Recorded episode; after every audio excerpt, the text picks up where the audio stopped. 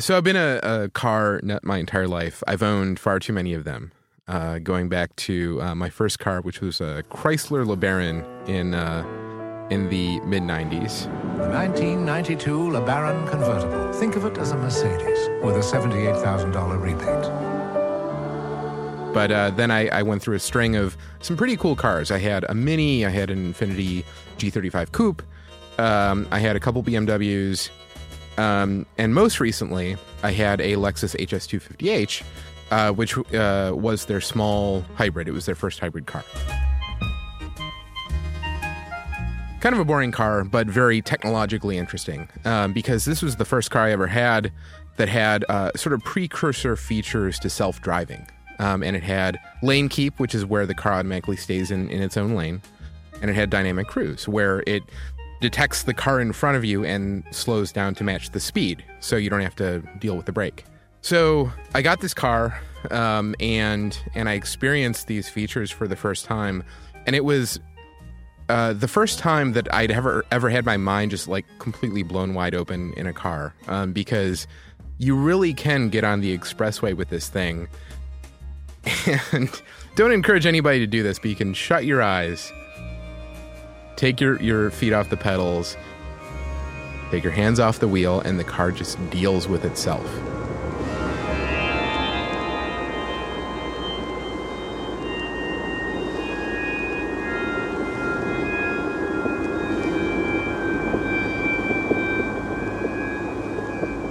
Everybody, if you're listening to this in a car right now, I'm encouraging you to just shut your eyes, take your feet off the pedals, and see where it goes. Go to sleep. Uh, no, don't do that. This was back then. Um, mind blown. Never been the same. And frankly, it's made me not be able to wait for true self driving. Well, don't worry, it's only about 30, 40, 50 years Yeah, away. five decades, we'll all be dead. and cars will be driving the streets alone. Yeah, with nobody in them.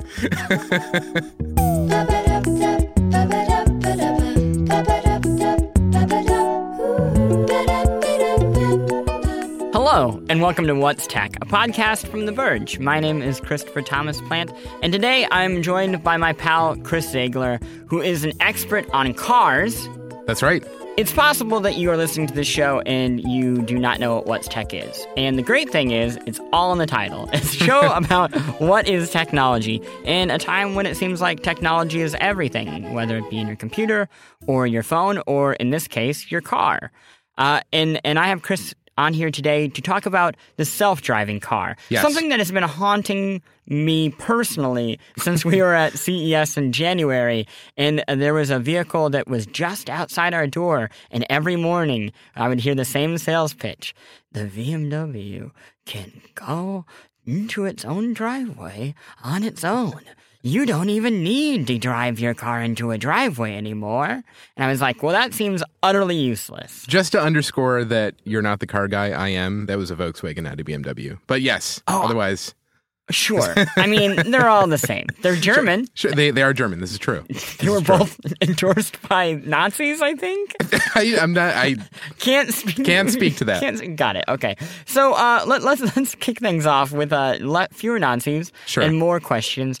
Um, broadly speaking, what is the self-driving car?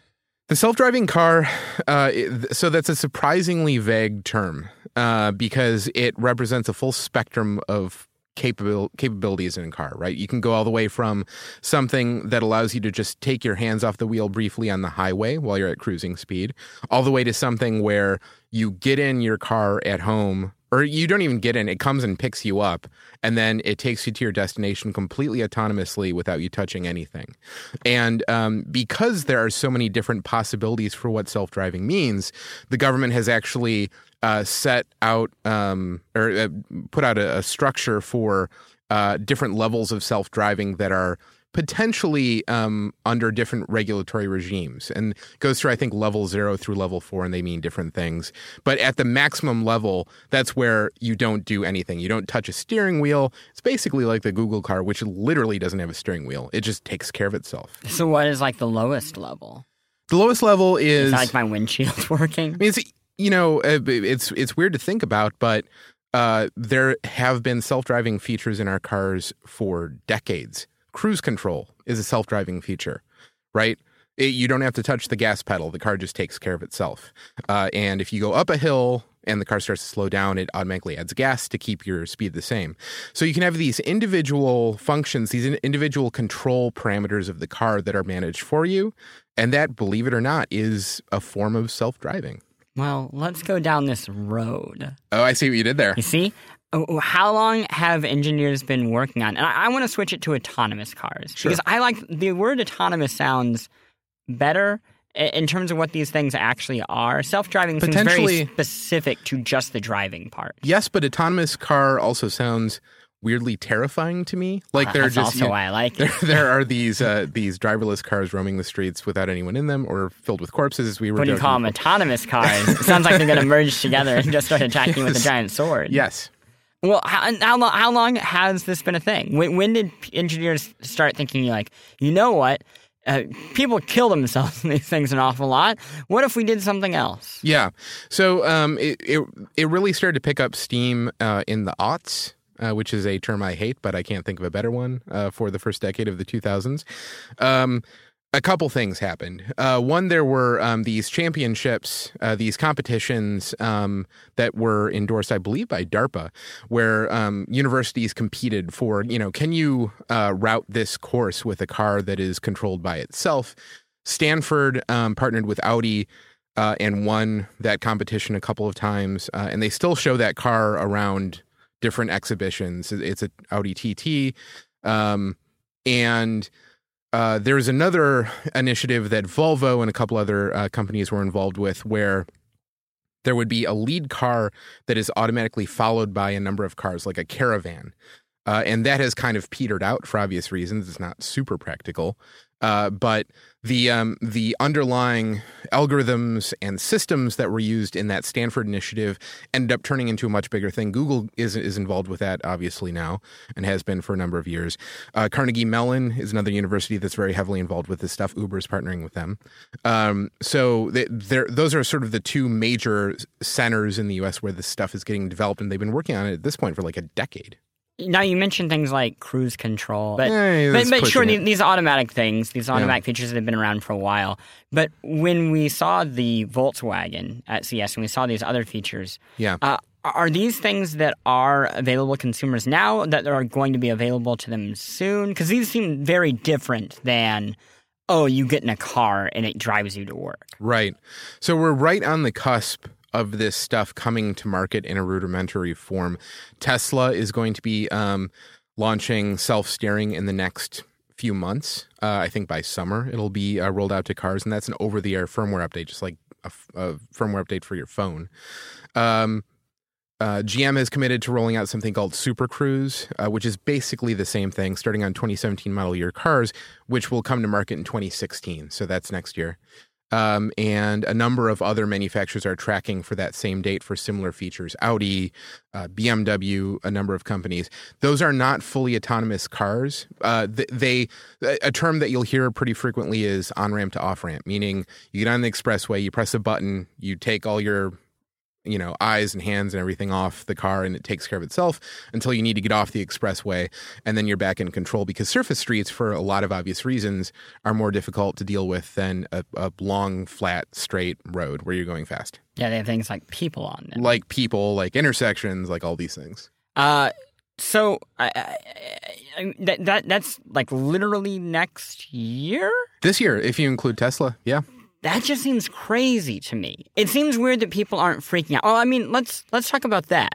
Let's talk about people freaking out because let's I, I, I mean, I, I feel like we had talked about this when you were in a car, maybe at CES, but an experience that you had where you are somebody who cares deeply about technology and cars, and even you who who gets it. Uh, found yourself in a self-driving car, Yeah. and we're a little, a little weirded out. Uh, I, I don't know if weirded out is the right word. Would you? Would I mean? Well, so I, I, I've been reflecting on that moment pretty frequently since then. This was the BMW i3 that was driving from between two, two different locations on the top of a parking garage. You can see the video on theverge.com. Um, and I think what made that particularly freaky to me, there were two things. One, the fact that it was doing things at low speed, which seems counterintuitive. But I feel like when a car is just going straight and level on an expressway, it feels there's very little difference in the way it feels between having your hands just casually on the wheel and taking them off the wheel. In fact, most of us probably don't like to admit it, but we've probably done that from time to time. You take your hands off the wheel for a second to grab something.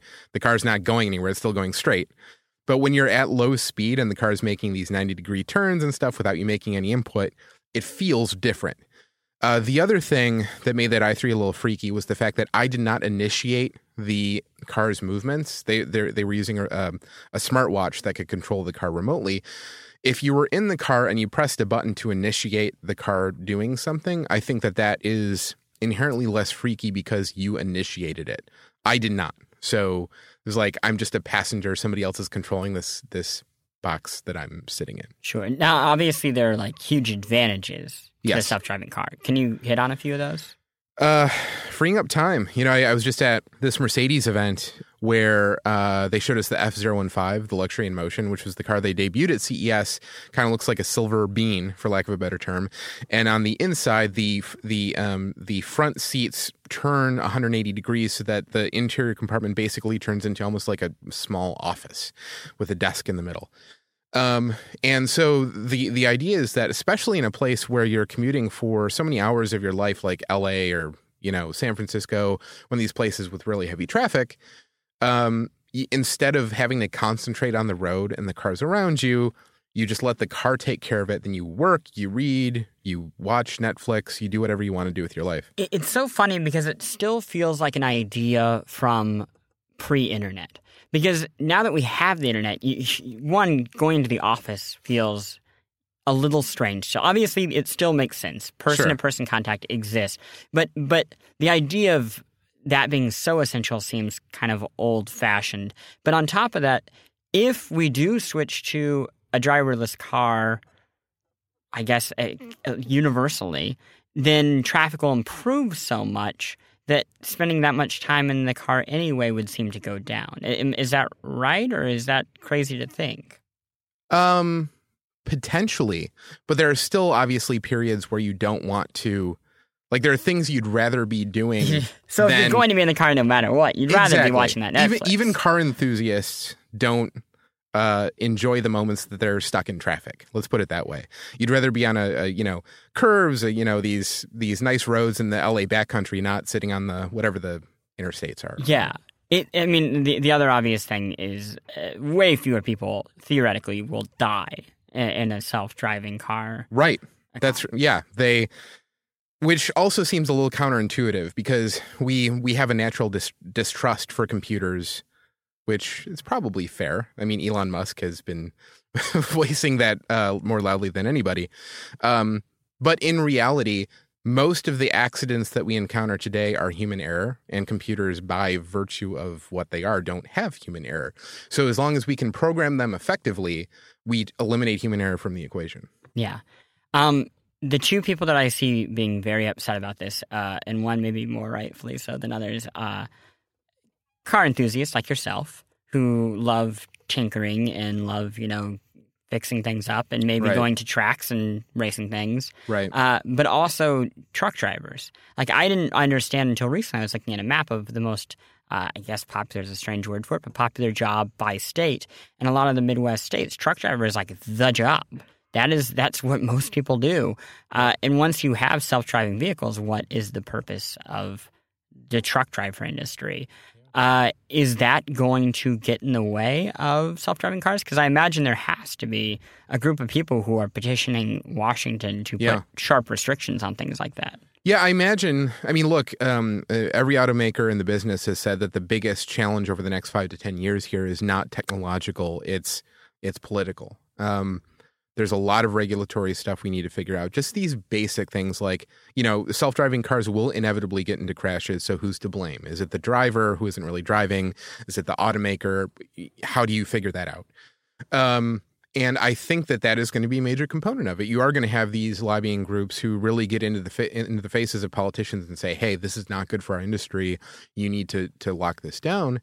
Um, and yeah, we're in. There's no way to sugarcoat it. We're in for a protracted legal battle here. Um, and if it doesn't come to market by 2020, like a lot of automakers have previously predicted, my guess is that the the reason for that is going to be largely legal, not um, technological. One other thing, and then we'll get to the kind of the, the real crazy, the crazy questions. But one real thing: why cars? I mean, it feels like cars. Uh, speaking of outdated, it, it, feels like cars we've known are not efficient, uh, are dangerous.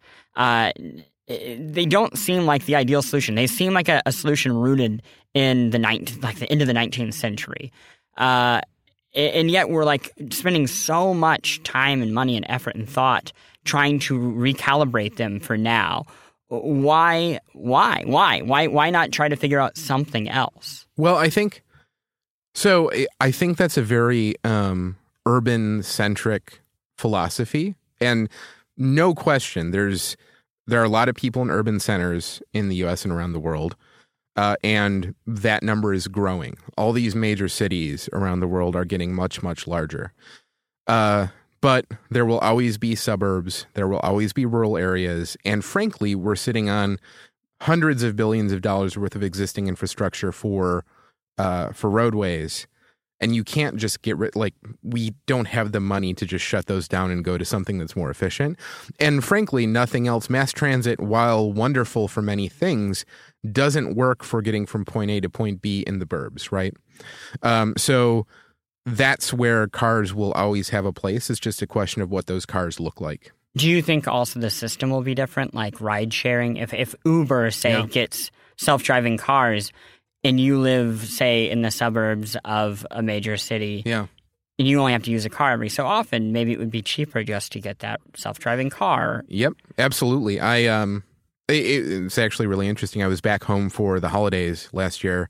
Uh, my parents live um, about 30 miles outside of Detroit, west of Detroit, um, just kind of a, a sleepy suburb. And um, I opened Uber just on a whim, and I was surrounded by Uber X cars, uh, which blew my mind. You know, like where where do people even need, need to get Ubered here? Um, but uh, but yeah, whether it's Uber, whether it's something else, um, I think that that business model is certainly here to stay. Uh, and yeah, those. If I'm an Uber driver, I'm definitely freaking out about the fact that a this technology is advancing so rapidly, and b Uber is heavily invested in it. Yeah. Okay, here we go. We're going into the future. Okay. okay. Uh, woo! Is that um, the future? That was yeah. That was the that was the noise. It was also like something from Short Circuit. Um, we're now 30 years into the future. Yeah. We're looking around. Oh my gosh, we are we we haven't aged. We're still strapping young, beautiful men. the machine worked. Um, it, it, we look at the cars. Uh, some questions, and I'm asking you as a car expert yeah. as we look at these things. Uh, one, uh, are people still tinkering with with uh, their self driving cars? Is there still a reason to tinker? Um. So I, I, I think that the truly autonomous vehicle. For, so first of all, let me just get this out of the way. I think that um, truly autonomous vehicles will not be will not legislate uh, non self driving cars out of existence, as Elon Musk hinted at um, recently at a uh, um, event, a press event. I think that um, non self driving cars will still be everywhere. And I think that part of the programming for the self driving cars will be specifically about dealing with those those normals uh, or you know old fashioned type people like you and I who are still on the road. Uh, so to answer your question, I think that um, there will probably be very strict regulations about what you can and cannot tinker with or change on your self-driving car. But I th- also think that many, if not most of those tinkerers will still be driving their cars themselves because the types of people who are interested in messing with their cars are also probably the same kinds of people who are interested in driving them. Okay, so we're also we're we're scanning the highway now. Mm-hmm. Do the cars look like cars as we knew them, or do they look more like, say, like really fast apartments.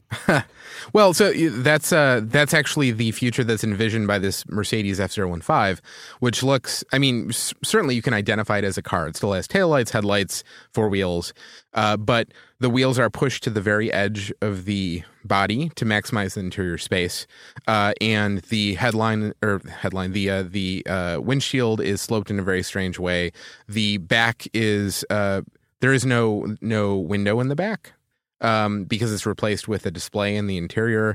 Um, So it, it doesn't it certainly doesn't look like any remotely like anything that's on the road today. I think that self-driving cars 30 years from now will probably take if not that appearance something that borrows some of those physical characteristics like pushing the wheels to the very edges of the body uh, because in order to free up interior space to do things that don't involve driving you'll want to do that um, but I also think that as I mentioned there will still be cars that are primarily intended to be driven by the driver on the road and they will still be made.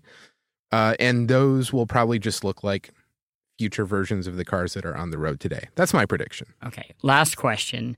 Uh, the precogs have uh, discovered that you're going to commit a murder in the not so distant future. Yeah. Uh, do you run, Uh, if if I don't run, do I get to meet Tom Cruise? Chris? They always run. Thank you for joining me. You're very welcome. this has been another uh, somewhat successful episode of What's Tech. Uh, we are here every Tuesday. Uh, you can find us on SoundCloud, on TheVerge.com, uh, or on iTunes. Uh, if you if you don't mind, maybe go there and leave a review. It really goes a long way for getting the show out to more people. You can also follow us on uh, Twitter at What's Tech. Uh, you can follow Chris on Twitter. Yes, Zed Power, as they say in Canada and the UK. Z Power if you're in the United States. Uh, and you can follow me. I'm at Plante. Uh, or you can just read us on TheVerge.com. Uh, as always, thank you to John who produces this. He is the best. Until next time, we'll see you later. Bye. Ba-ba-da-ba-da-ba.